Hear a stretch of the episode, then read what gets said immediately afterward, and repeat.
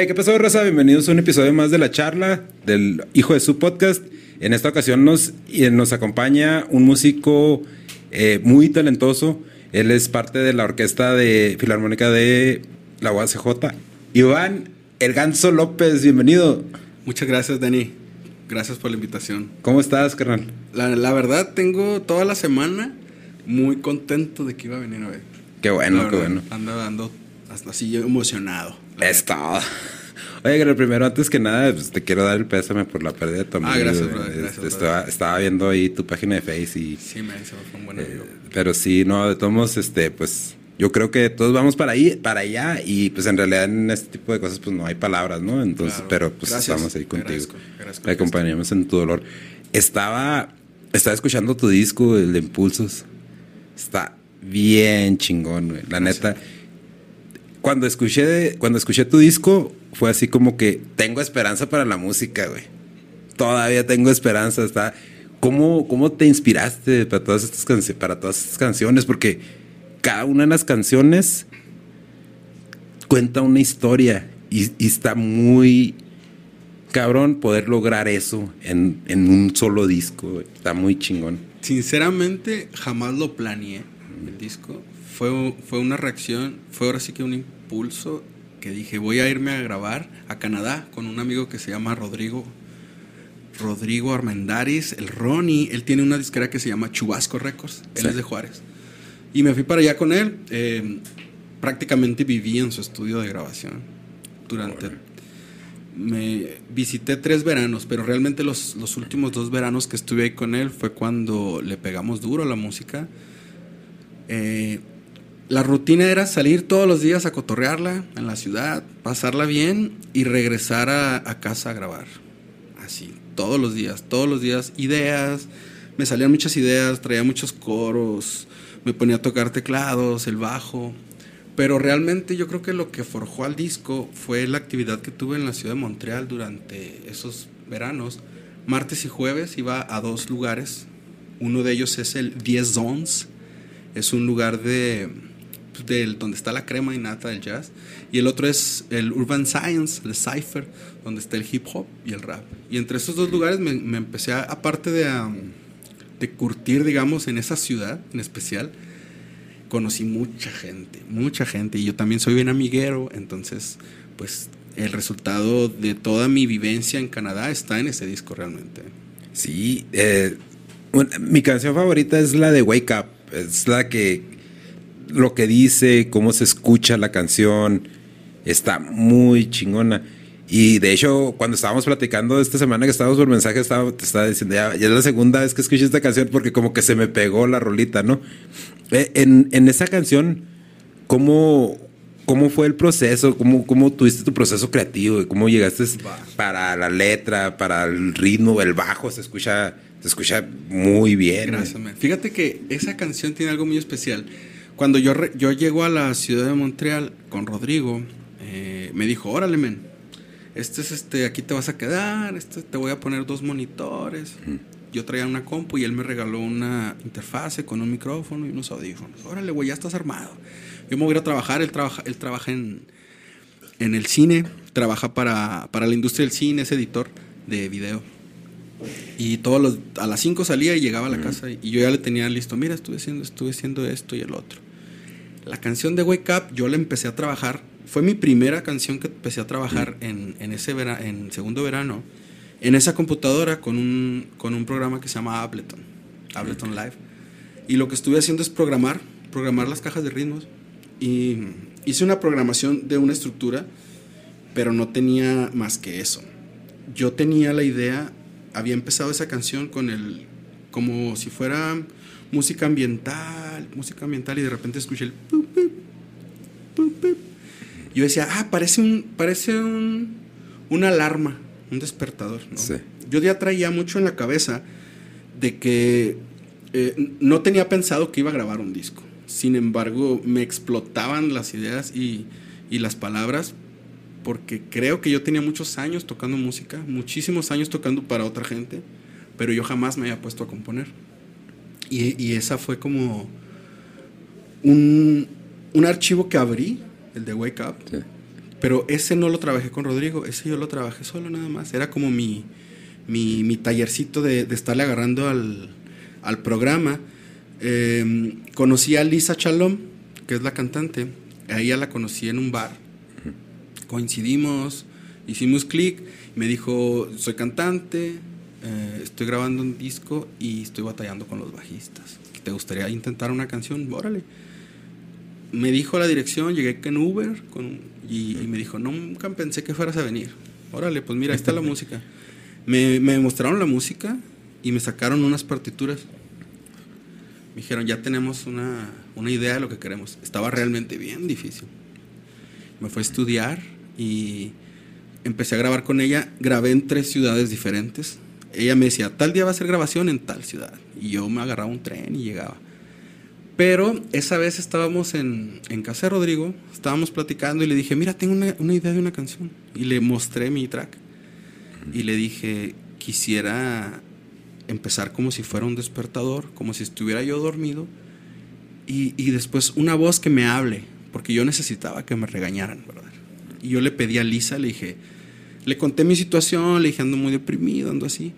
Le pedí que ella eh, fuera mí, la voz de mi conciencia. Le dije, tú eres mi conciencia, tú me vas a decir que ya estuvo bueno, que me pare, que me ponga las pilas, etcétera, etcétera. ¿Y qué será? Me dijo, voy a escribir algo. Se puso a escribir. Al día siguiente me dijo, ya tengo la letra. La calamos, órale. Con mi micrófono, así la grabé ahí. Pusimos una media, no sé qué le puso el micrófono. Y, y, se lo aventó así en una sola, una sola toma, te lo juro. En una sola toma leyó está muy todo. Bien, eh, está muy bien todo. Ella realmente no es cantante, ella es este. Bueno, ella dice que no es cantante, es eh, poeta, spoken word, ¿no? Que Sí. A ella le gusta mucho escribir. Cuando me escribe, híjole, me tengo que, tengo que dejar de hacer lo que estoy haciendo porque me avienta unas cartas. Sí. Y esta canción, en especial Wake Up, que fue con la que abrimos el disco, no tiene coro. No tiene un coro. No, sí noté eso, porque, y, y, era lo que te iba, te iba a comentar precisamente, no es una, una, canción, o sea, no está cantada en sí, está recitada, y está recitada, o sea, los cambios de tempo entre la voz y la música se mezclan bien chingón, o sea, te deja saber lo, el mensaje que tiene la canción, es aliviánate, échale para adelante, esto no se acaba hasta que se acaba, te vas a morir, todos vamos para allá, pero tú síguele dando. Claro. Y, y, o sea, es una, es una canción que conecta bien, o sea, conecta bien chida ya cuando le pones la atención, porque mezcla la, la, la, la lírica de, de, de, esta muchacha y la música, el bajo, todo, conecta así, o sea, parece un solo sonido, no hay un, no es esa diferencia de, de, cambios así tan abruptos, vaya. Ya. Fluye suave las la rolas, fluye suave. Inclusive, eh, hoy que, que, veníamos de, de al paso, mi mamá y yo, porque se la llevé para que se pusiera su, su segunda vacuna, la, le puse la, la, las, las rolas.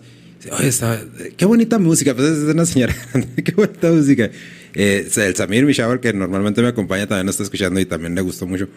Porque, de nuevo, lograste esa mezcla de música eh, hasta cierto punto es hip hop, es rock, es jazz y todo fluye en armonía acá bien cabrón y eso es muy difícil de hacer. Fíjate que después de que grabé con Lisa la letra, eh, ese fue mi segundo verano y, y, la metimos ahí y dije, órale, ya tenemos una letra. Esa no se la había yo creo que enseñado a Rodrigo porque con Rodrigo teníamos en su computadora todas las mm. demás canciones que eran un montón.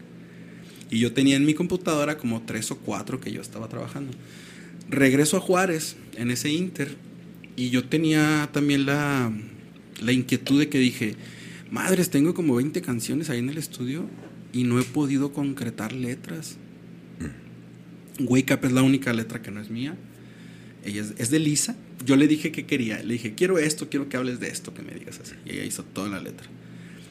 Y de ahí en fuera dije yo, pues necesito letras. Tenía, de cuenta, de 15 canciones, todas tenían o un coro o un verso o algo, pero no habíamos completado. Regresé a Juárez a estudiar, a escribir poesía, recursos literarios. Le empecé a entrar a todo, man, a todo para escribir. En ese inter estaba tocando con Nef Milian, uno de mis saxofonistas favoritos. Él es de Puerto Rico, vive en El Paso. Increíble, no tienes una idea del nivel que tiene Nef estábamos en mi casa, tu casa, y luego dice el guate, le dije, mira, estoy grabando esto. Le enseñé y me dijo, ponle a grabar, ponle a grabar. Y se puso los audífonos y se puso a tocar el solo.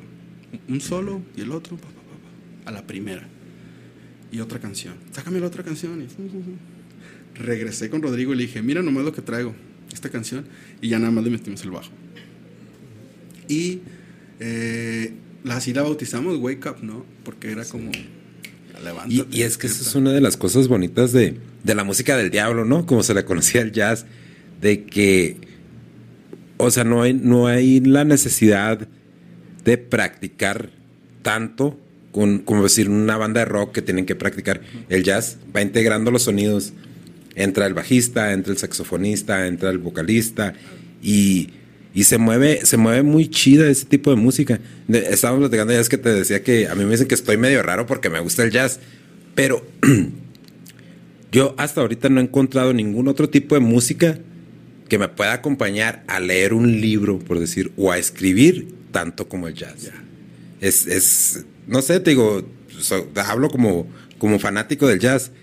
Eh, desde desde Fitzgerald, ¿no? Que es el considerado uno de los más de los más prominentes, de, los artistas más prominentes del jazz.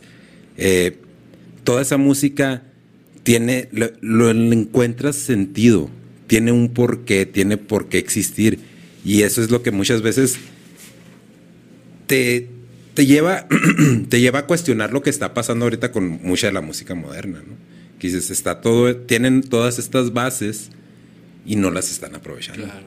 Una de las cosas creo que de las que estoy más agradecido es que en este disco reuní gente increíble, ¿no? Y que como dices, todos, todos ellos grabaron y no hubo una sola persona en la que tuve que decirle, mira, vamos a grabar, es esta canción, déjame te la enseño.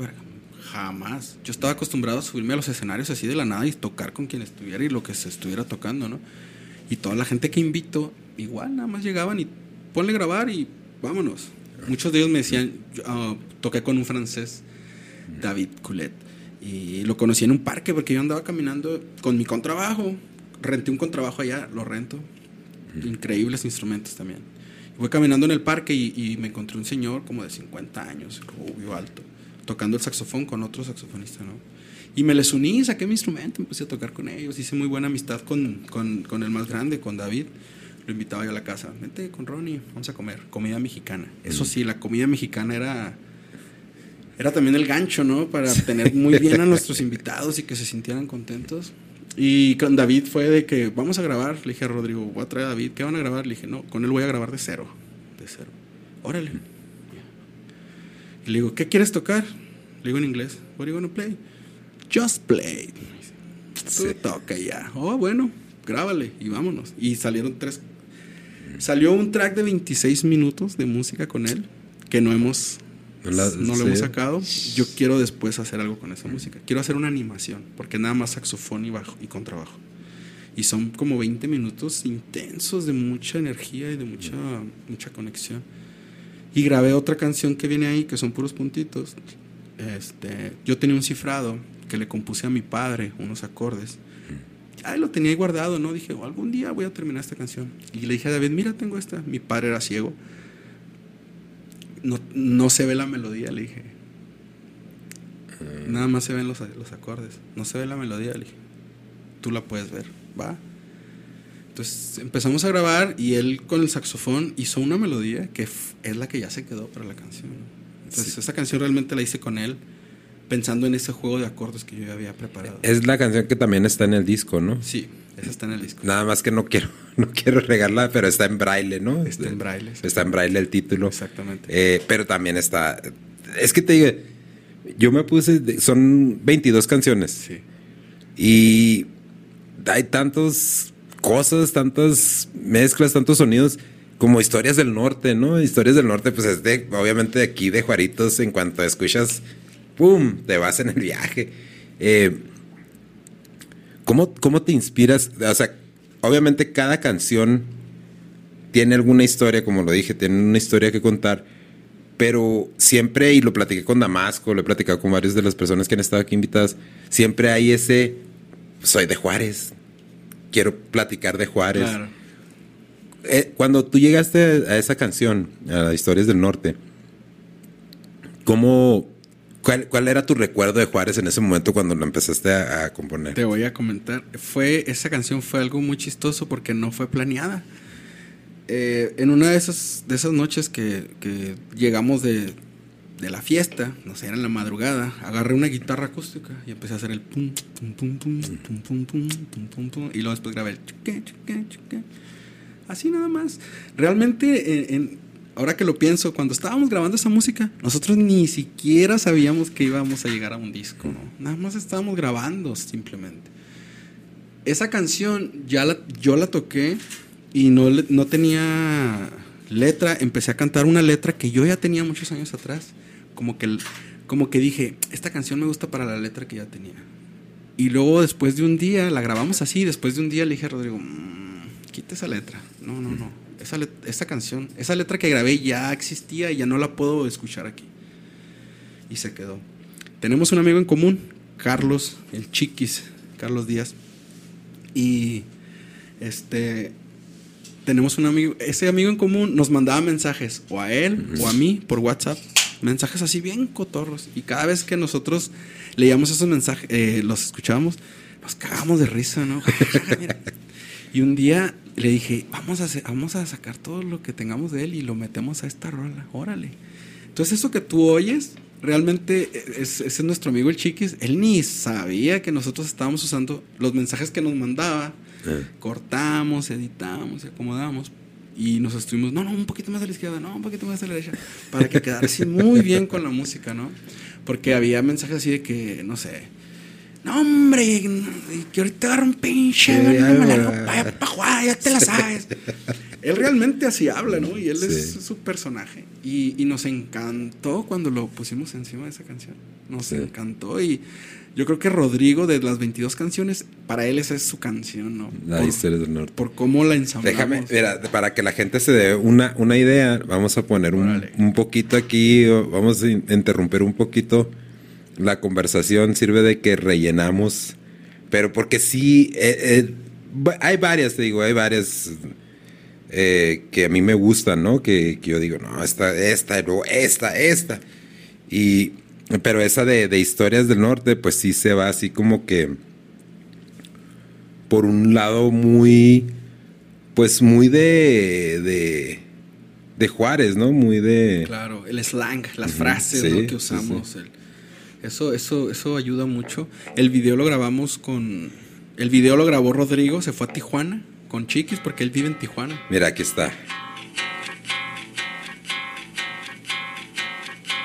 Esta, es, esta canción, gente, está en Spotify. Lo pueden buscar como Impulsos y se llama Historias del Norte. ¿Andas en Juárez?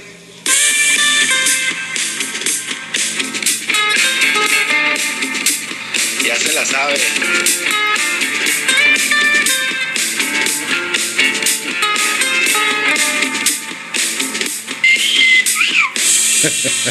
y que están todos muy felices ahí Y cantando. eh, de nuevo, o sea, es, es muy de Juárez porque hasta el acento, ¿no? El tono de voz, todo eso. Sí, sí, fue, fue muy interesante cómo se armó esa canción y cómo para nosotros era, la, era cómico, ¿no? Era de ah, ja, ja, ja, ja. Y de repente sale en el disco y yo la veía en los primeros lugares que a la gente le gustaba. Y me recibía mensajes, sobre todo de gente de aquí que ya no vive Sí. en Juárez. Sí. Carnal, me diste en el Cora, me decía uno, me diste en el Cora. Y tengo una amiga blanca que me dice, me la paso escuchando esa canción, vive en México. Me dice, extraño Juárez, güey, y pongo tu canción. Es, es raro cómo funciona todo, todo eso, ¿no? Porque, eh, de nuevo, Juárez no es, no es una ciudad así como que estéticamente muy, muy bonita, pero tiene, tiene ese algo, ¿no? Para, para, para ti, para ti, cabrón, ¿qué, qué ha sido ese algo que tiene la ciudad? Porque ya hasta ahorita no lo podido descifrar. He, intentado, pero no. Es difícil. Yo pienso que siempre que me preguntan por cómo puedo eh, visualizar o enfrascar a Juárez en un, en un solo concepto, yo pienso que su gente es quien más representa a la ciudad. Más que un lugar, más que... Claro, los burritos, ¿no? Pero Sí. te aseguro que esos burritos no serían lo mismo si, si nuestra manera de ser fuera de otra. Fuera otra, ¿no? Que no fuera la de un juarense, cabrón. yo pienso que es difícil, me lo han preguntado muchísimas veces, ¿cómo harías una canción que represente a Juárez? Y yo siempre decía, no, es que eso no puede ser. Y fíjate que ahora que con Historias del Norte digo, ah, cabrón, ¿cómo sin querer le dimos en el clavo haciendo como eh, una onda medio western, medio surf, que no se sabe realmente qué tipo de música es. Parece norteño, parece surf, pero cuando escuchas a este cabrón hablar con su slang, ¿no? Sí. Es, es, es Juárez. Es otro rollo. Es que sí cambia mucho. eh, como dices tú, el, el- el- el slang, ¿no? El, acento juarense le da esa esencia. le da- Eh, y, y te pregunto esto porque, pues, obviamente has estado en Canadá. está- estuve viendo uno de los, de los, algunos de los videos que, que subiste en, en batallas de freestyle, de rap, que se me hizo, se me hizo bien chingón que, que todos los beats eran en vivo. Claro. Así como que, ah, cabrón, es muy diferente porque si ahorita ese movimiento de las batallas de freestyle aquí, pues está pegando machín, pero pues es todo es con pistas, ¿no? Claro. Y eh, te veía y se ve, se ve, se siente, se siente, güey, te estás sintiendo el momento, estás sintiendo la música. ¿Cómo fue esa experiencia? Fíjate, andaba yo en el festival de jazz, fue el segundo verano. eh, de los primeros días andaba allá afuera con mi amigo Rodrigo y otros cuates que amigos de él franceses. Y me topé a un baterista, el baterista de eh, se llama eh, Naum, se llama Noam, bueno, Noam, se escribe Noam, es Noam. Es el baterista de Olivier Salazar y del grupo de Julien. Me lo topé con una chica. "Eh, ¿Qué onda? ¿Qué andas haciendo? Él andaba ya medio jarrón. Me dijo, voy a un, voy a un jam de hip hop. ¿Quieres ir? Vamos. Va. Y le dije a mis amigos, este güey va a un jam, vamos. Pues lo seguimos porque andaba ahí. Se veía que traía la fiesta, ¿no? Pues vamos. Llegamos a un lugar que se llama Bootlegger. Subí unas escaleras y estaba un grupo tocando en... Muy hip hopero, muy hip hopero. Y en cuanto entré a ese lugar dije, yo aquí quiero venir todos los días. Y, y wow, dije, ¿qué onda con esto, no? Y vi que eh, se estaba subiendo gente a, a tocar. Y yo pregunté, oye, yo quiero tocar. Me dice, ¿traes instrumento? No. No, pues tienes que traer instrumento. Órale. ¿Qué días? ¿Los jueves? Va. Siguiente jueves llegué con, con un contrabajo, ¿no? y se quedaron, órale, ¿y ese güey qué? Oh, qué chido. Pues pásale, órale, va. Me subieron. Me hicieron casi un- un- una entrevista de trabajo ahí. ¿Y sabes tocar? Y si sabes tocar bien, y si, si improvisas, y si soleas, y si esto, no, sí, yo. Pues ya me subí. Por lo general ves que se sube uno, si le va bien, dos rolas y para abajo, ¿no? Porque hay demasiada gente tocando ya. Me subí con mi contrabajo, me aventé cinco canciones seguidas y no me bajaban. Yo estaba emocionadísimo, así que, bueno, me han bajado, qué toda madre. Han de haber dicho, ya, ya que se trajo un contrabajo, hizo el esfuerzo, ¿no? Pues órale. Y a partir de ahí dije, todos los jueves voy a venir. Y todos los jueves fui. Y me subía y tocaba mucho, la verdad.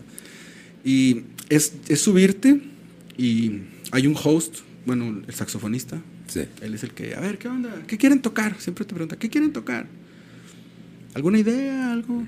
No, pues, y yo siempre soy de los que ustedes digan lo que quieran. Órale, no, pues tú, no, pues tú, no, pues tú, no, pues tú. Bueno, pues digan un tono, órale, sí, órale, sí, vámonos. Y el vato empezó a hacer, pum, pum, y a darle, man. Y a darle, y, es- y ahí es, mira, abres la oreja y bien amarrado con todo. Afortunadamente yo traigo ya unos skills del jazz, de saber acompañar, escuchar, saber qué sigue, ¿no? Entonces, para mí era algo fácil y divertido y muy relajante. Porque luego el martes voy al 10 Ons, que es el donde está la cremota, y ahí sí estoy así de... "Ay". Estás nervioso, ¿no? Pues Es- ah, un poco sí, no mucho porque el dueño de esa, el encargado de ese gig es un bajista, Alex, al que conocí y, y conviví mucho con él. Entonces él me daba mucha seguridad de estar en su lugar tocando, él me prestaba su instrumento. Y luego cuando yo me subí, se subían mis amigos que son increíblemente buenos, se subían conmigo a tocar, entonces yo me sentí un poco acobijado los primeros días. Ya después iba solo, ¿no? Y me trepaba y órale. Pero yo creo que esa experiencia de ir martes y jueves a esos dos lugares me curtió mucho. Entonces yo llegaba el jueves al hip hop y me sentía uf, ligerito, güey. Porque de venir del martes de tocar algo más difícil, estar pensando, improvisando, escuchando, llegaba al hip hop, agarraba un groove y vámonos, de aquí no me muevo y disfrutar. Eh, Era más yaceroso el rollo los martes. Sí, el martes era jazz muy, muy fino y difícil y, los estándares, las canciones más, pues, más complejas y así, ¿no? Yo venía de Juárez, de, no, yo me las sé todas, todas y llegué y, ay, güey, aquí es otra onda, ¿no? Un nivel muy alto. Entonces yo mismo me exigí mucho porque decía, yo quiero seguirme subiendo y no quiero tener ningún problema nunca de que no me subió una canción, de que no escuché o de que me bajaron, ¿no? Al contrario, yo me motivaba muchísimo. Y regresábamos a la casa a grabar. Era mi rutina de todos los días, todos los días. Es, es, estaba leyendo, ¿qué estaba leyendo? ¿O qué estaba escuchando? No recuerdo. Ah, no, sí, estaba leyendo, nada, más, nada más que no me recuerdo qué, qué libro en este momento. Pero estaban haciendo una comparación de de los niños cuando juegan con los músicos cuando ensayan. Dicen que no se dan cuenta, que no se dan cuenta que es trabajo. Entonces, eh, pues fíjate, de eso que estás platicando, pues obviamente hay muchos factores que normalmente no se toman en consideración. Uno, estás fuera de tu, de tu casa, ¿no? De tu ciudad, de tu gente. Y, y estás al mismo tiempo batallando, pero al mismo tiempo estás disfrutando esa batalla, cabrón. Claro. Que yo creo que los músicos eh, son los que más disfrutan esa, esa guerra, ¿no? Esa guerra interna, esa guerra externa, esa, esa chinga, eso picar piedra, ¿no? Claro, porque y también es, es interesante, como dices, salir de casa, llegar a otro lugar donde nadie te conoce, donde nadie sabe quién eres y a mí me gustan mucho esas oportunidades porque siempre que nadie sabe quién soy es mi oportunidad de brillar, ¿no? Así que, ah, estos güeyes no me conocen, ah, ahora ah, vamos a ver qué onda, ¿no? Y, y, el estar en, en, en, ese nivel me exigía demasiado a mí de, tener, de tomarlo con seriedad, de irme a casa a estudiar, a repasar mis, mis escalas, a escuchar, a decir, ay, güey, ayer, ayer me, me pidieron este estándar y no me, lo, no me lo sabía, dije que no ahora me lo voy a aprender porque no quiero que me lo vuelvan a pedir. Muchas cosas, ¿no? Que te van curtiendo y te van formando. Ya creo que el penúltimo día que me subí a ese jam, ya no me subí con el contrabajo, me subí a rapear. Me subí a echar rap en español ahí en Montreal y todo. No sabía ni qué estaba diciendo, pero guau, toda madre, ¿no? Y esa, esa, era otra de las cosas que también te quería preguntar. Eh, y empezaste, ya cuando, con eso del rap, ¿ya cuánto tiempo tienes? ¿Ya, ya has estado practicando ya y y trabajándolo un rato, ¿no? Más o menos. Fíjate que a mí me tocó la época de los noventas. Sí. Que andaba el rap de... Pues a mí me tocó escuchar, no sé, el disco del Biggie Smalls, el Ready to Die, Wu-Tang Clan, el 36 Chambers. Me tocó esa época andar de vago en... Todavía estaba la feria en ese entonces. Me acuerdo que iba con mis compas en la feria. Nos íbamos escuchando Cypress Hill y todos esos roles. Después que me metí ya más a la onda seria de la música, eh, le entré al jazz, al clásico, al bossa nova, otras cosas, y dejé todo. El rock también lo dejé así. Le venía haciendo al panchito, le di la espalda al rock, man. Porque había tantas, tanta música que me interesaba y me puse a estudiar todo, ¿no? Y ahora que estuve en Montreal, que, que ya estoy más del lado, digamos, del jazz, donde me gusta el jazz, pero realmente no me considero que me guste el jazz, jazz, jazz, jazz, jazz.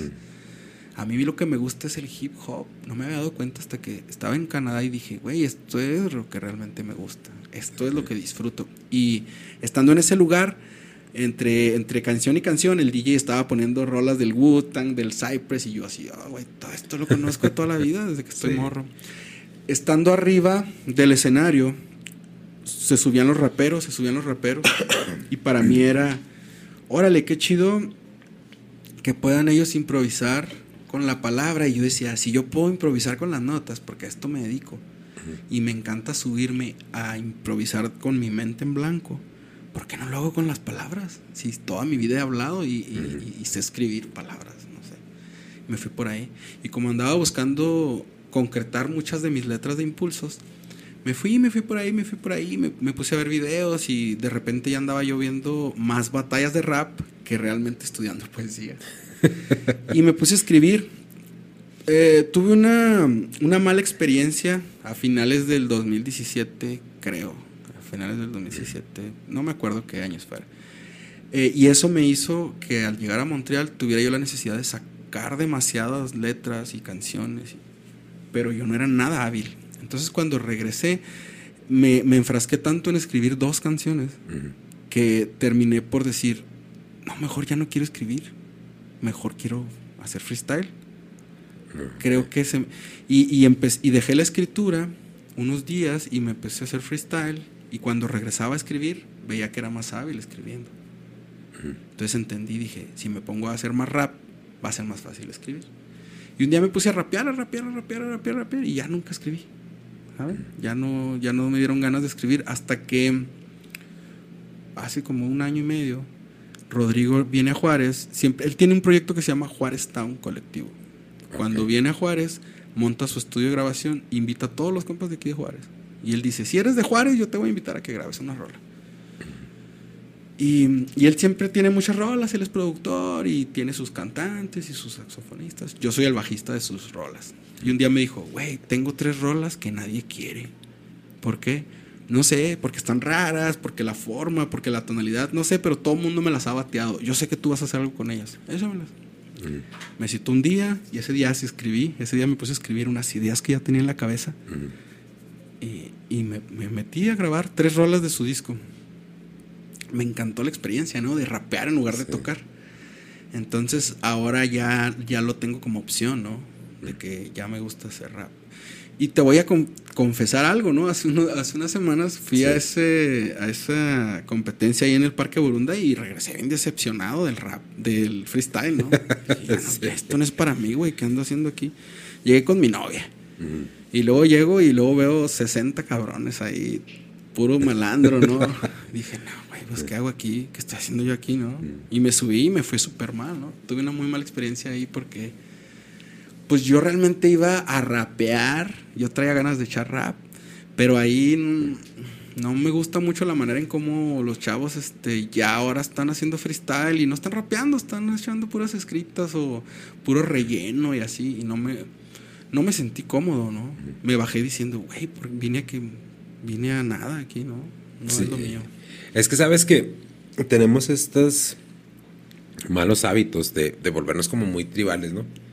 Este, si te gusta el rap, pues tienes tu grupito de amigos, si te gusta el freestyle, tienes tu grupito de amigos y no está mal, lo que pasa es que de cierta manera alienamos a la demás gente, ¿no? Como gente como tú que, que quiere intentar, que quiere tratarlo, eh, se sienten así como que de, lado, porque pues no...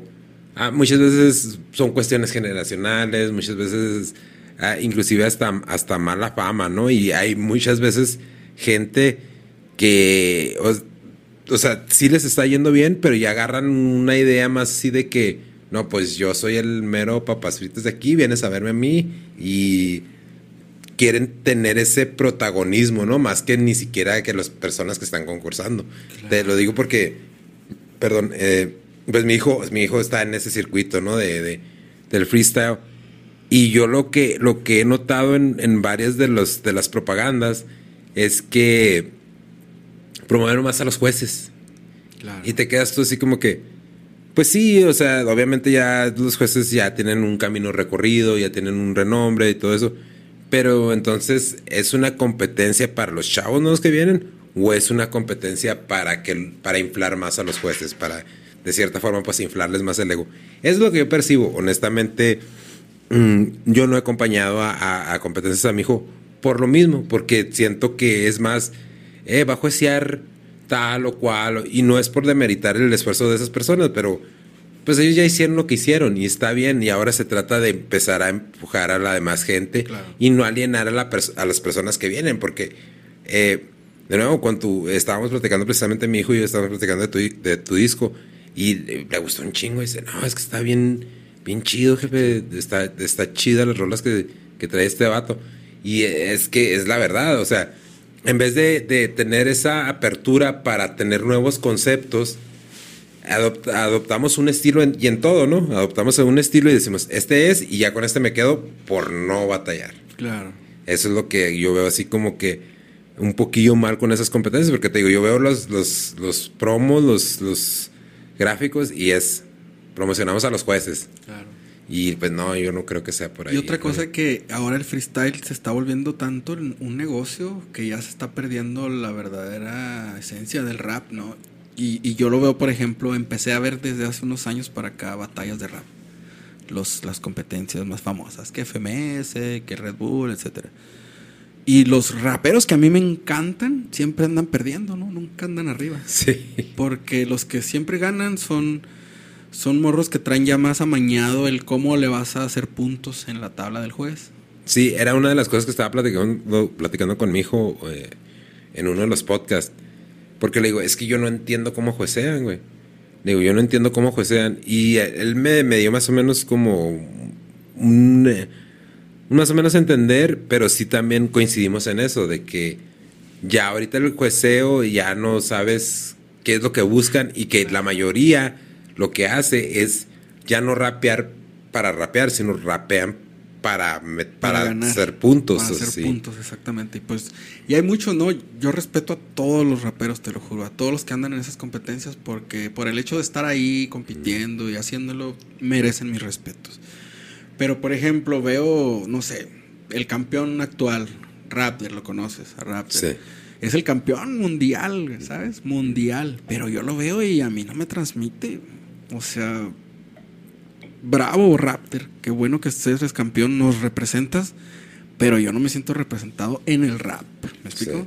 Hay otros raperos mexicanos que digo yo, ah, este cuate me gusta un chingo lo que hace, aunque no gane, aunque traiga cero puntos, pero eso es lo musicalidad sobre todo, ¿no? Busco mucho eso. Sí, sí, es que de nuevo, eh, y, de ahí es, eh, hay muchas similitudes. Yo creo que sí tienes bastantes bases porque pues el jazz, el, rap viene del jazz, ¿no? O sea, es, claro, es, es, esa mezcla de esa fusión de sonidos, de líricas, de todo esto. Eh, una cosa lo que yo te quería preguntar, porque estuve, he, estado, te digo, yo soy fan del jazz y cuando, cuando escribía los guiones con, con 656 Comics que pienso volver, eh, yo era lo que escuchaba. Eh, en ese tiempo, una vez estaba, de esas veces que te pones a preguntarte tú mismo, ¿no?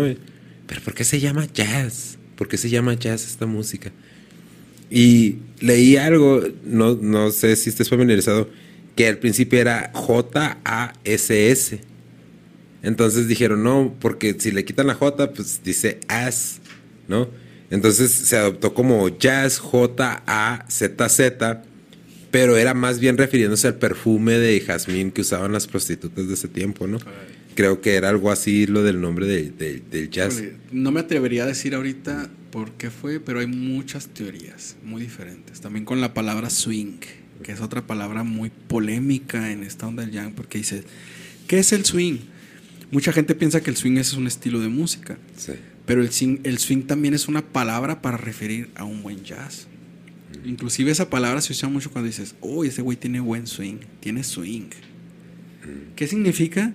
Que en su, en su touch, en su, en su sensibilidad al tocar, tiene eso que caracteriza a la música jazz. Y luego, si lo queremos ver en un sentido más técnico, ¿qué es el swing? Ah, bueno, si le voy a enseñar a alguien qué es swing, en un metrónomo de cuatro cuartos, en lugar de acentuar la primera nota, vamos a acentuar la segunda y la cuarta. Por ejemplo, en lugar de hacer do, re, mi, fa, sol, la, si, do, lo haces al revés. Do, re, mi, fa, sol, la, si, do. Y con solo poner el acento del otro lado, ya estás teniendo swing. Por ejemplo. Entonces, es una palabra tan compleja que el swing realmente es la esencia del jazz. Mm. Y, la palabra jazz, como bien lo dices, hay muchas, hay muchas cosas que queremos encontrar del porqué del jazz, pero sí es, yo creo que esa palabra, tengo un librito que compré no hace mucho tiempo, pero no tengo el dato aquí exactamente de cuándo fue, fueron las primeras veces que se usó esa palabra. Sí, porque te digo, yo me, yo me acuerdo porque sí me quedé así como que, bueno, pero ¿por qué jazz? O sea, yo lo asociaba con el saxofón, ¿no? pues el, el sax, jazz, decía algo. Bueno, yo lo pensaba así. Y sí me puse a investigar y como dices tú, hay varias teorías, pero la que más me acuerdo es precisamente esa, ¿no? De que el jazz es, se, se, se le adoptó así por el perfume de jazmín que usaban las prostitutas del tiempo. Porque al principio era hot music, ¿no? Le llamaban música caliente. Eh, y, y, pues, como por decir, la familiaridad del, del, jazz aquí es en realidad porque pues empezó en Nueva Orleans y luego ya se hizo la otra escena en Nueva York y pues era música de esclavos, ¿no? Y es lo que dices tú, el swing, está el African jazz, está el, jazz cubano, o sea, no es nada más jazz y, y ya, es, es un tipo de música que esa es una, esta es otra de las, de las cosas que nos ayuda mucho a diferenciar esa música, ¿no? Fíjate que el- en, por ahí de principios de 1900, finales de 1800, mm, la guerra deja muchos... eh, en Estados Unidos hay un lugar que se llama Congo Square, Sí. que era el único lugar en donde permitían a la gente de raza negra comprar un instrumento musical. Entonces todos querían ir para allá. Abundaban los africanos, ¿no? Con, su- con sus percusiones, su, su música percutiva. Y, y la contraparte eran los güeros que venían de los europeos, música clásica, partituras, etc.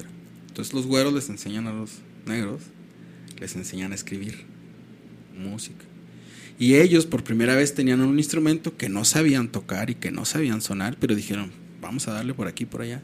Entonces, ese, esa ignorancia de ellos con, el, con, el, con la situación social y política que se vivía es lo que detona el, el desarrollo de la música, jazz, del swing, del vivo, que bueno, hay una historia increíble de, de mucha gente, muchos años en el proceso en el que dicen, ok, ya tenemos ahora sí una música nueva, ¿no? Quién sabe cuántos años hayan pasado para que definieran la palabra jazz, la palabra Sí. swing, etcétera.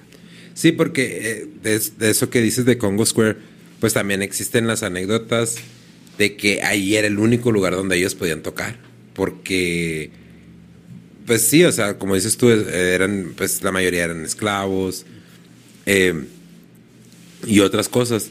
Eh, pero, inclusive, y, y esto es una de las cosas que me hace a mí reflexionar mucho sobre la cultura cancelatoria, ¿no? Que, este- que está ahorita tan de moda.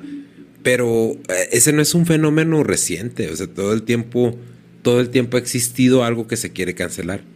Entonces, eh, yo recuerdo eh, que cuando estaba leyendo precisamente eso, que salió precisamente lo de Congo Square, que los blancos llegaban y les gustaba tanto la música que decían, espérate, espérate, nos está gustando tanto, entonces algo está mal aquí porque ellos son esclavos, ellos son inferiores a nosotros, tenemos que parar algo de esto, ¿no? Tenemos que...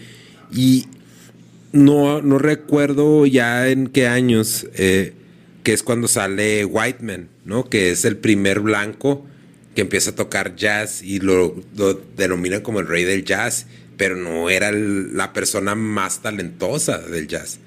Pero fue como que, ok, necesitamos meter a alguien blanco para que no se vea tan mal este rollo, que no se vea que estamos disfrutando lo que están haciendo nuestros esclavos, ¿no?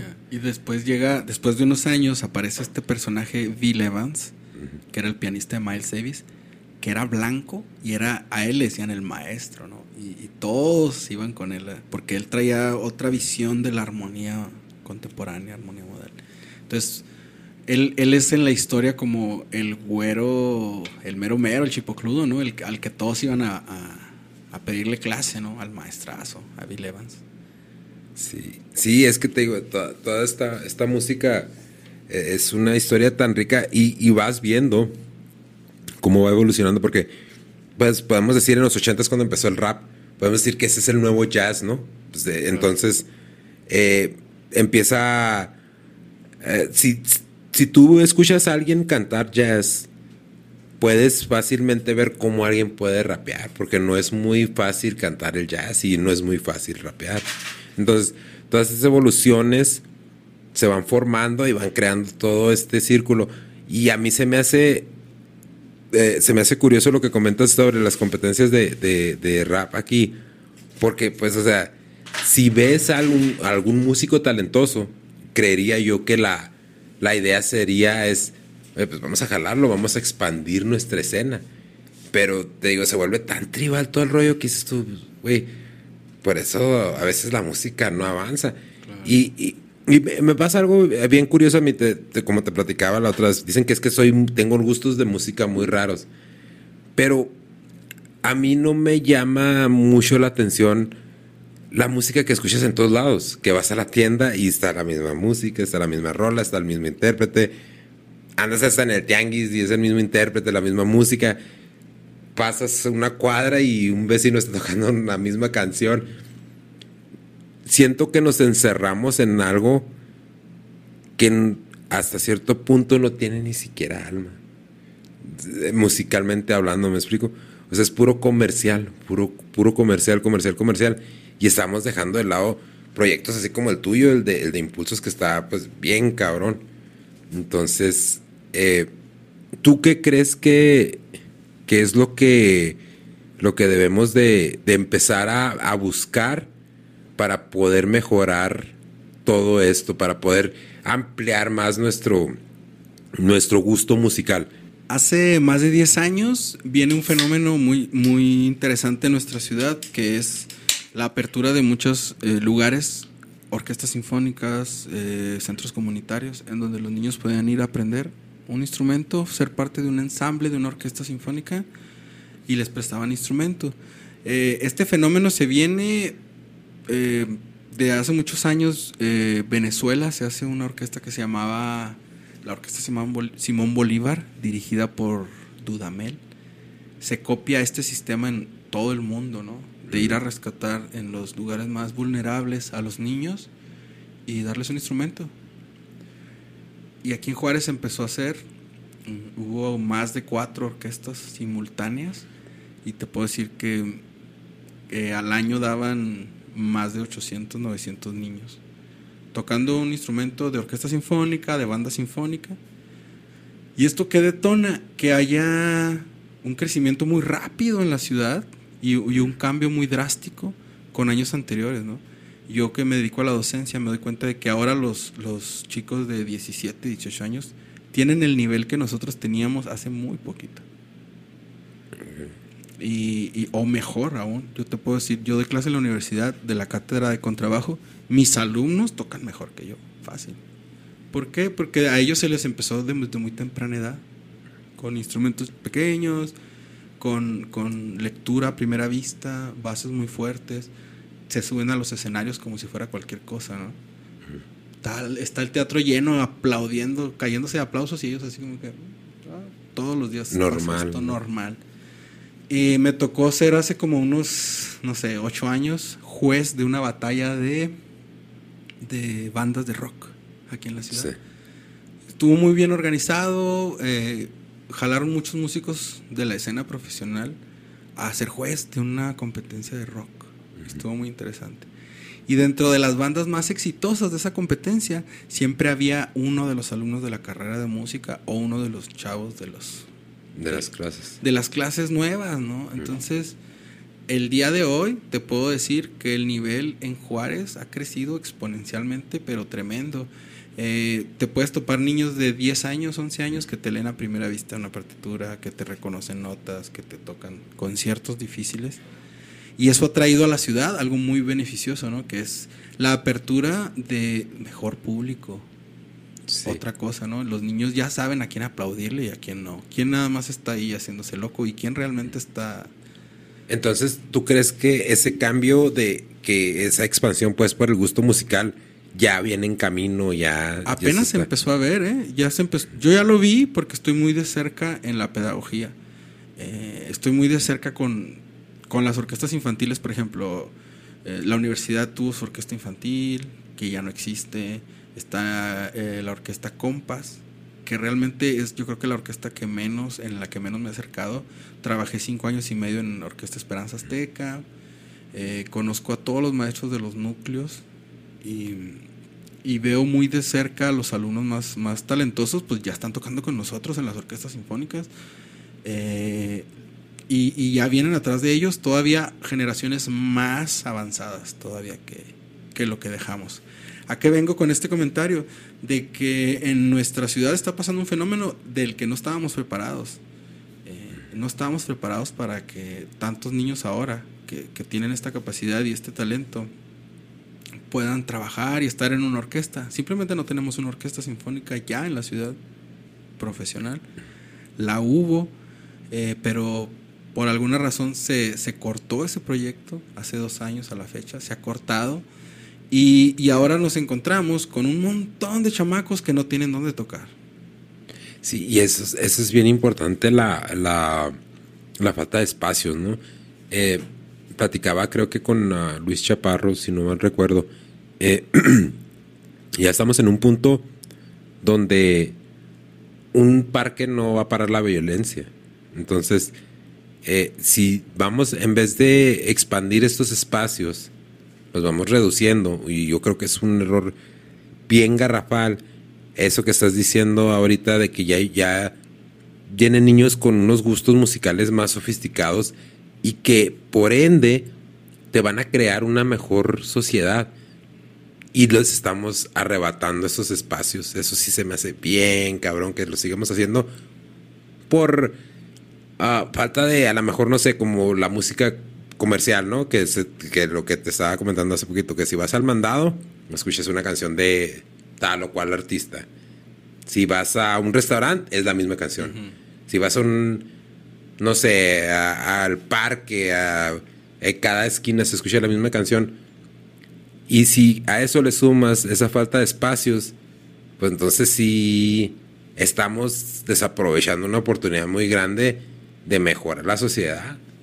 Claro. Y, pero lo bueno viene que, por ejemplo, el chico que toca tuba es el único tubista en Juárez, toca en todas las orquestas y de repente ya lo jalaron los del grupo de los corridos, ¿no? Los corridos tumbados y así.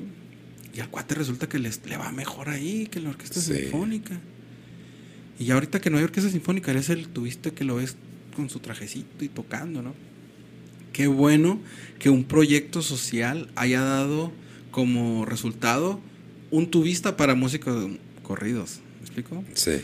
Y asimismo hay trompetistas que van a terminar en el jazz, bajistas que van a terminar tocando otra cosa, etc.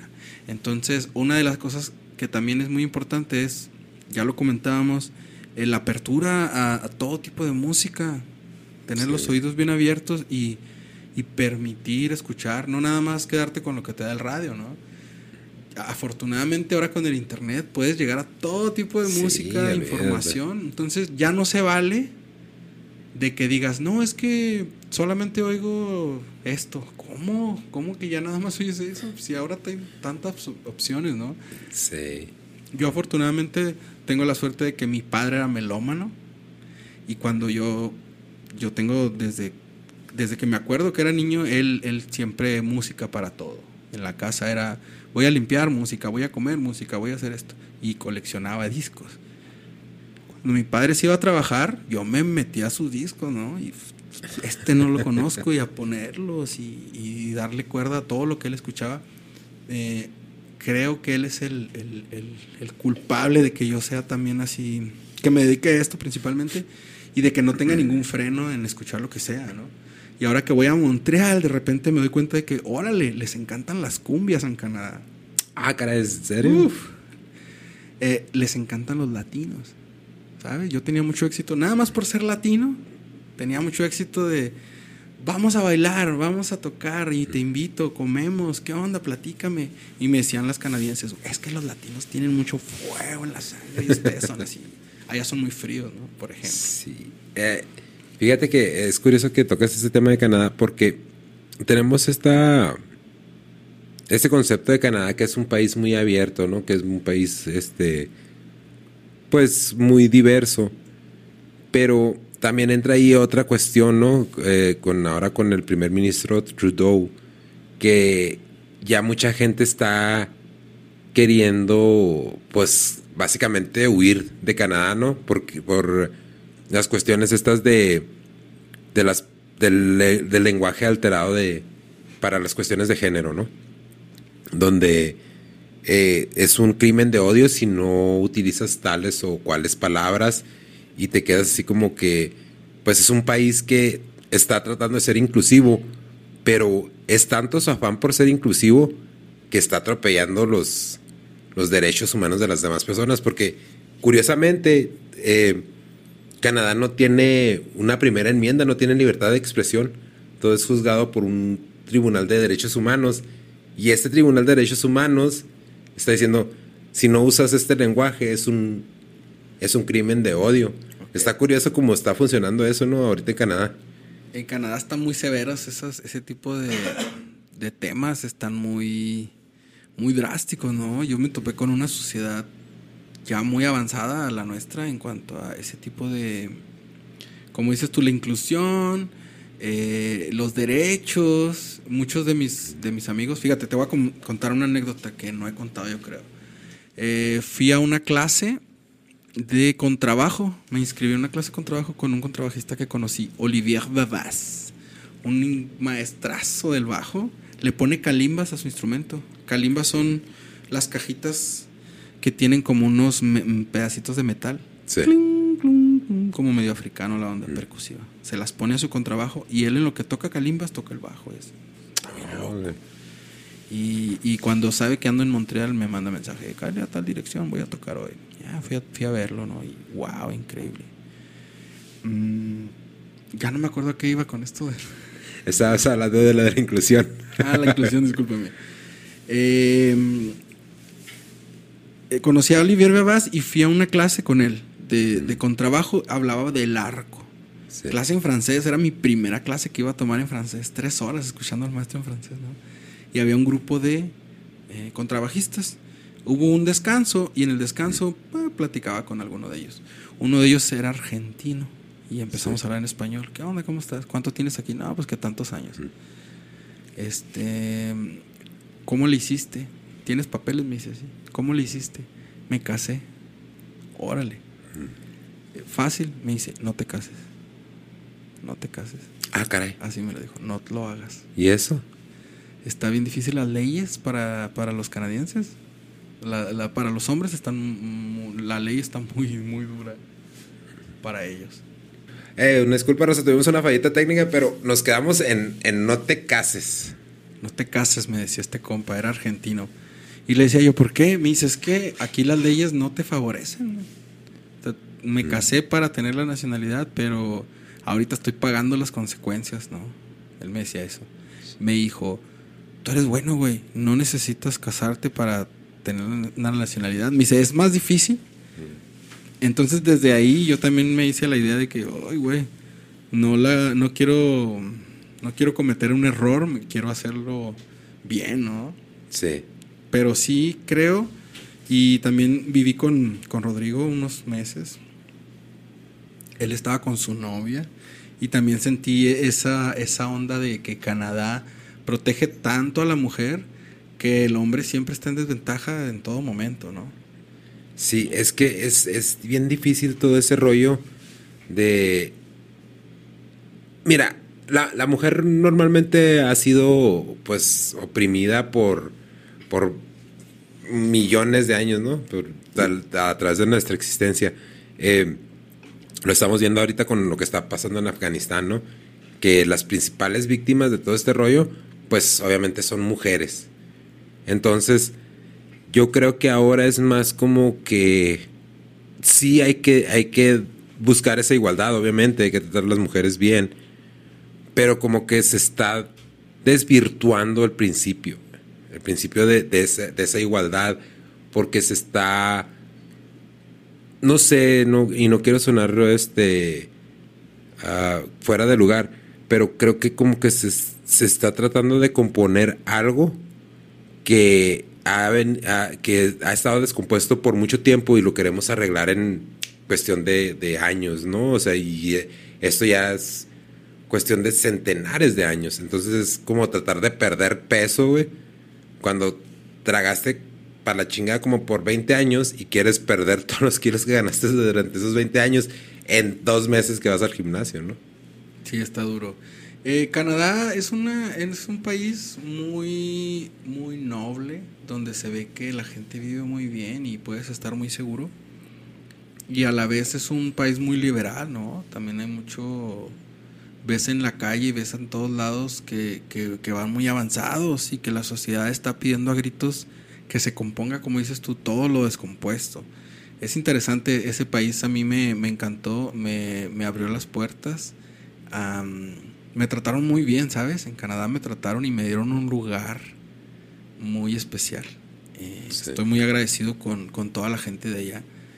Con todo, todo, todas las personas de Canadá, porque hice muchos amigos músicos, ¿sabes? Eso, Mm. eso también fue muy importante. Eh, hice mi red, mi red de personas. Y, y, y, y ahora desde aquí todos me, me- me escriben que ahora no fuiste, no viniste este verano, te extrañamos, ¿dónde estás? Sí. Es que sí, sí es importante eso, ¿no? De no tratar de, de generalizar este rollo, pero lo vemos con Estados Unidos, lo vemos eh, con Canadá, que son los vecinos que tenemos al norte. Eh, tenemos, yo creo que tenemos que ser muy cautelosos en todas estas cuestiones, eh, porque no queremos que esto se vuelva en una, en, vaya, como lo cuenta George Orwell en la rebelión de la granja, ¿no? Que se rebelan y termina siendo más de lo mismo. Entonces, yo lo que siento en, ese aspecto es que ya muchas de las cosas se están transgiversando tanto que se están convirtiendo en lo que estaban repudiando, en lo que estaban peleando. Y, yo creo que ahorita en México apenas estamos empezando con, con todo esto.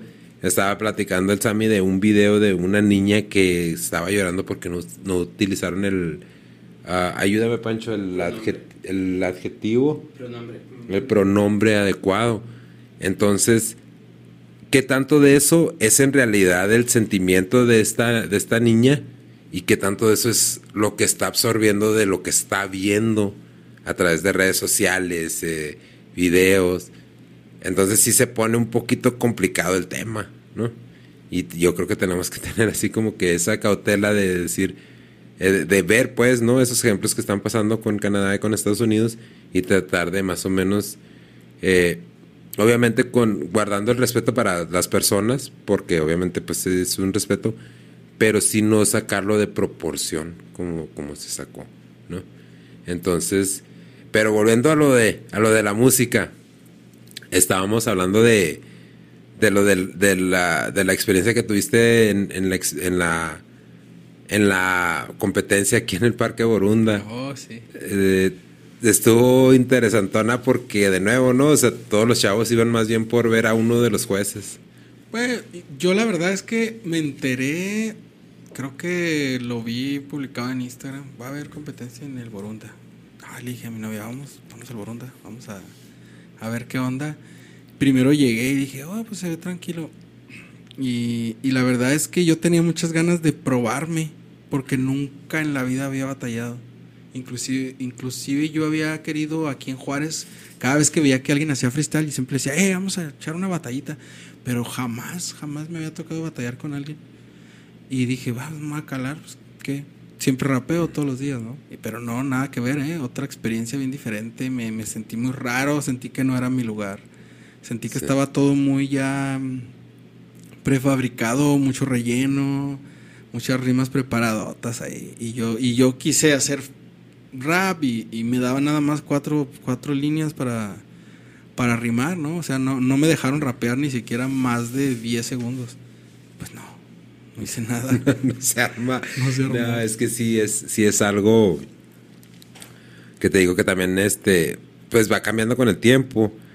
Pero sí hay, sí tiene que haber, un, definitivamente tiene que haber una mejora en, cómo, cómo, cómo se juzga esto, o sea, porque de nuevo es otra de las cosas que se desvirtúa, porque rap pues es también cultura, es también cultura y si ya lo vas a hacer más comercial nada más por el hecho de que puedes hablar rápido, básicamente, pues ya cualquiera puede rapear y yo creo que ahí es donde se desvirtúa todos estos movimientos, todos estos géneros y necesitamos como que retomar todo eso y de nuevo agarrarnos, ¿no? Uno de los otros eh, músicos, artistas, eh, músicos, intérpretes, compositores y tratar de dejar ese individualismo por el bien de la música, porque después tenemos muchos productos como los que estamos escuchando ahorita que eh, están medio... Sí, difícil. yo creo que lo que pasa, ese día de esa competencia de, que, de la que mencionas, la anunciaron a las 2 de la tarde. Y yo andaba en el Parque Burund, en el monumento. Andaba viendo un grupo muy bueno que se llama ah, El Morral del Abuelo. Y, ya van a ser las 2. Yo quería llegar bien puntual, llegué a las 2 en punto, ¿no? Pues claro que no había nadie, ¿no? A, a las 4 con 30 minutos me subí a rapear. Ah, cabrón. Dos horas y media soleándome en el Borunda. Muy mal organizado el evento, discúlpenme. Este, pero pues la verdad es que yo pues era la primera vez que iba, no sabía ni a qué iba. Y me tapé también con una, con una bola de, de, de chavos freestyleando, pero que sabía que ellos ya se conocían de mucho tiempo y, Sí. y es la pandilla. Yo creo que lo que le hace falta a ese movimiento es integrarse a otros movimientos, ¿no? Te soy sincero, yo cuando llego a un lugar y si veo 50 personas, al menos una o dos personas, eh, fueron alumnos míos, son conocidos de la orquesta o de algo. Y esa vez dije, no conozco a, a nadie, men. No conozco a nadie. Quiere decir que hay un movimiento del cual no pertenezco y existe. Pero ya al estar ahí y al sentirme que no estaba rapeando, llevaron una bocina y unas tornamesas para el DJ. Pero los raperos ni un micrófono ni nada nos dieron, ¿no? A gritarle, órale, grítale, man. Entonces, no sé, hubo muchos factores que yo pienso que, que me dieron la impresión de que esto todavía está muy nuevo y que le faltan muchos años para pulirse. Hace falta que esos, que ese grupo de gente se, se junte con los, con los músicos. En Canadá voy a un cipher donde todos los músicos que tocan para los raperos me los topo el martes en el, en el lugar de jazz. A los mismos. Muchos de ellos van al martes y luego al jueves al hip hop, ¿no? ¿Qué quiere decir? Que hay ya una, una evolución en donde los músicos hacen música, los, los raperos rap- rapean, los, los, los bailarines échale, échale tu, tus pasos y, y cada, quien, cada quien hace lo suyo y se forma un, un este, una escena. Sí. Yo creo que es la palabra, ¿no? La escena. Sí, es que es- eso es lo que yo siento que se, que se ha estado perdiendo aquí en la ciudad, es esa escena juarense, porque cada quien está jalando por su lado, eh, se hace rap, se hace grupero, se hace lo que sea. Es, yo quiero hacer lo mío y ahorita sí se facilita mucho por, por cuestiones de la tecnología, como dices, tú puedes hacer tus propios beats, puedes eh, programar tus propios instrumentos. Entonces sí hay mucha gente que dice, bueno, me quito la bronca estar trabajando con más gente y trabajo yo solo. Pero lo que mucha gente que hace, que hace eso no se da cuenta es que en realidad está solo. Porque a nadie le va a importar tu proyecto más que a ti. Entonces tú eres el que tienes que apoyarlo. Y sin embargo, si vamos creando esa comunidad, vamos creando esa escena, como dices, pues hay más gente involucrada que te puede dar ese empuje, que te puede llevar y que a final de cuentas te puede ayudar a, a llegar a esas metas, ¿no? Te puede ayudar a llegar a esas metas que te, que te fijas que como músico, yo creo que todos los músicos sueñan con vivir de su música, sueñan con grabar un disco, con tener ese éxito. Y qué mejor que empezar con la misma comunidad con la que compartes todos los días, ¿no? Claro. Y abrirte, como dices, ¿no? Abrirte a, a que puedes trabajar con otras disciplinas, por ejemplo, ¿no?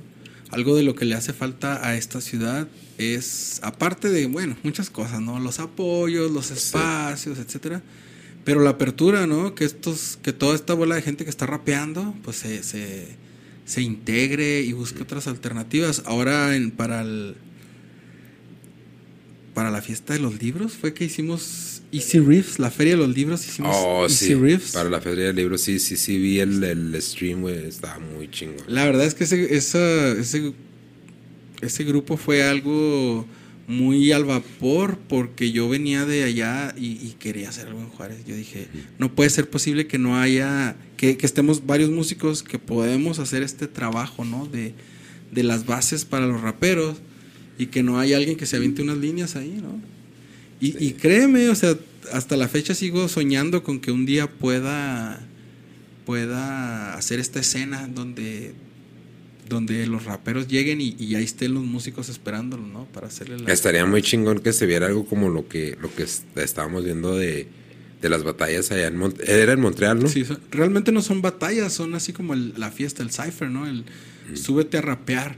De repente sí se agarran así entre dos, pero por pero es porque ellos dos quisieron, pero no, No se es- han- ah, no hay batallas, no hay jueces ni nada, es es, es música, es Sí, pero fiesta. y se disfruta, se Uf. disfruta porque se siente así como eso, no se siente tan confrontativo, tan y estaría muy chingón, güey, que, que pudiera existir ese esa esa conexión, ¿no?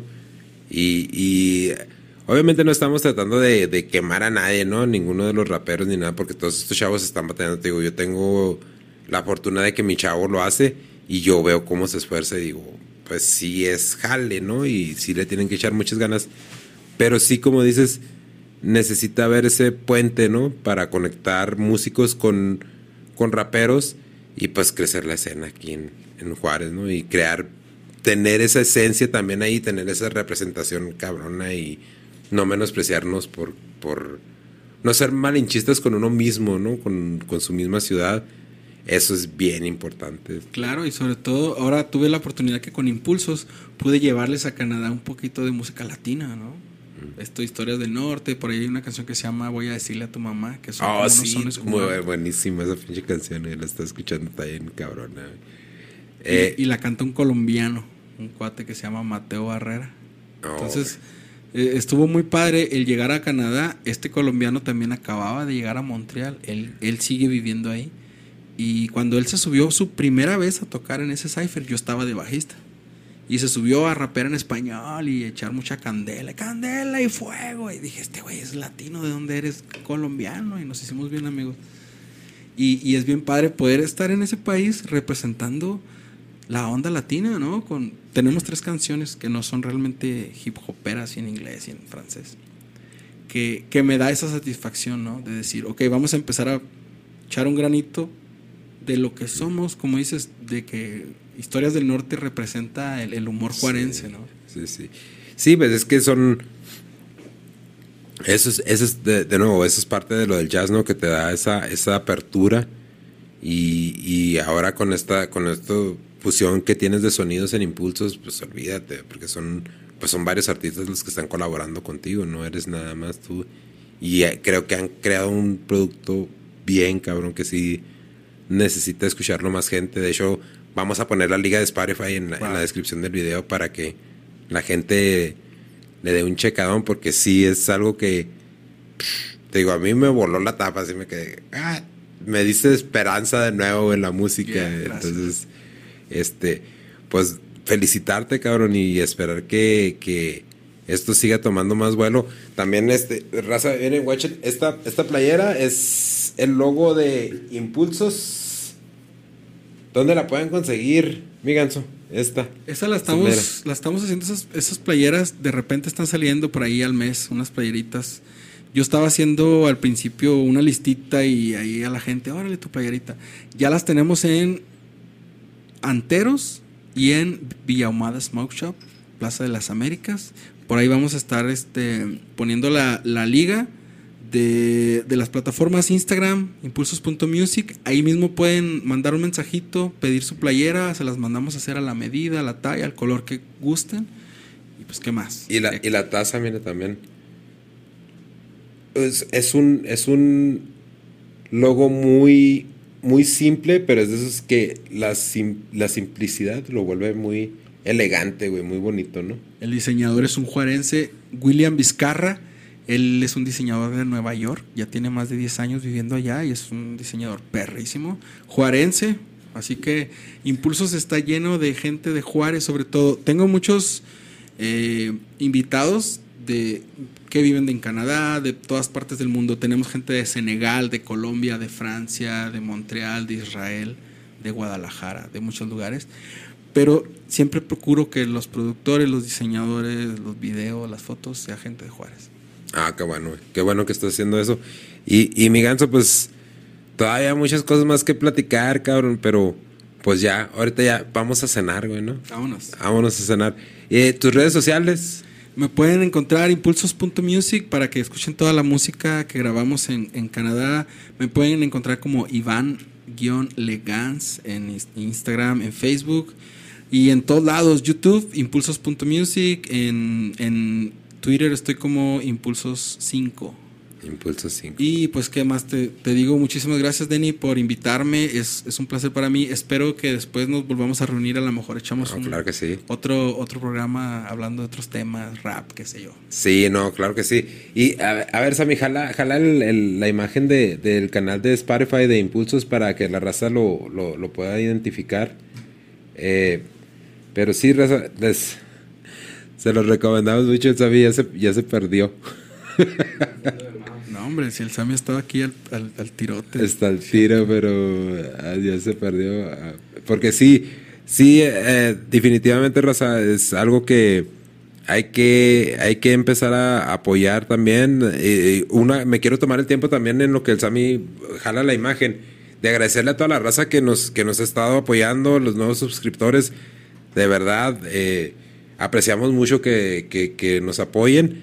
Eh, nos ayuda mucho en el canal, los likes, los comentarios y las suscripciones y de verdad se los agradecemos. Ahí está. A ver, Sammy, pon la, la imagen completa para que la gente lo pueda ver.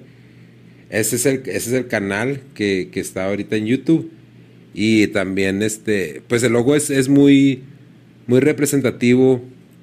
Eh, la lista, la playlist es la que tiene 22, ¿verdad? Sí, tenemos Impulsos Music. Realmente ese es el Impulsos Topic. Sí. Hay otro que es el Impulsos Music, donde viene el, el logotipo, ¿no? De Impulsos. Nos, nos encuentran así. Es difícil porque la palabra Impulsos hay tantos videos, ¿no? Sí. Que, que llevan la palabra Impulsos, pero ahí nos pueden encontrar. Busquen Historias del Norte y aparece el playlist. Agradecemos también a toda la gente por apoyar siempre a sus artistas locales. No saben lo importante que es para los artistas locales que le den un like, que compartan, que le digan a la gente, mira lo que se está haciendo en mi ciudad. Llevamos mucho tiempo trabajando para poder exportar lo que se hace en esta ciudad y lo más importante y donde nos hemos tardado más es que nuestro público tiene que apoyar, apoyar, compartir, correr la voz. ¿Qué te puedo decir, Dani? Sí. Muchas No, gracias por el es. espacio. Este No, es un, no, un programa que me va a ayudar mucho también para, para que llegar a otros públicos, ¿no? No, gracias. No, gracias a ti por venir, por aceptar la, la, la invitación, cabrón. Y pues ya estás, aquí está. Aquí está el espacio Gracias. disponible cuando gustes. Bueno, pues muchas gracias, Rosa. Ahí estamos. Nos vemos en el próximo. Chido.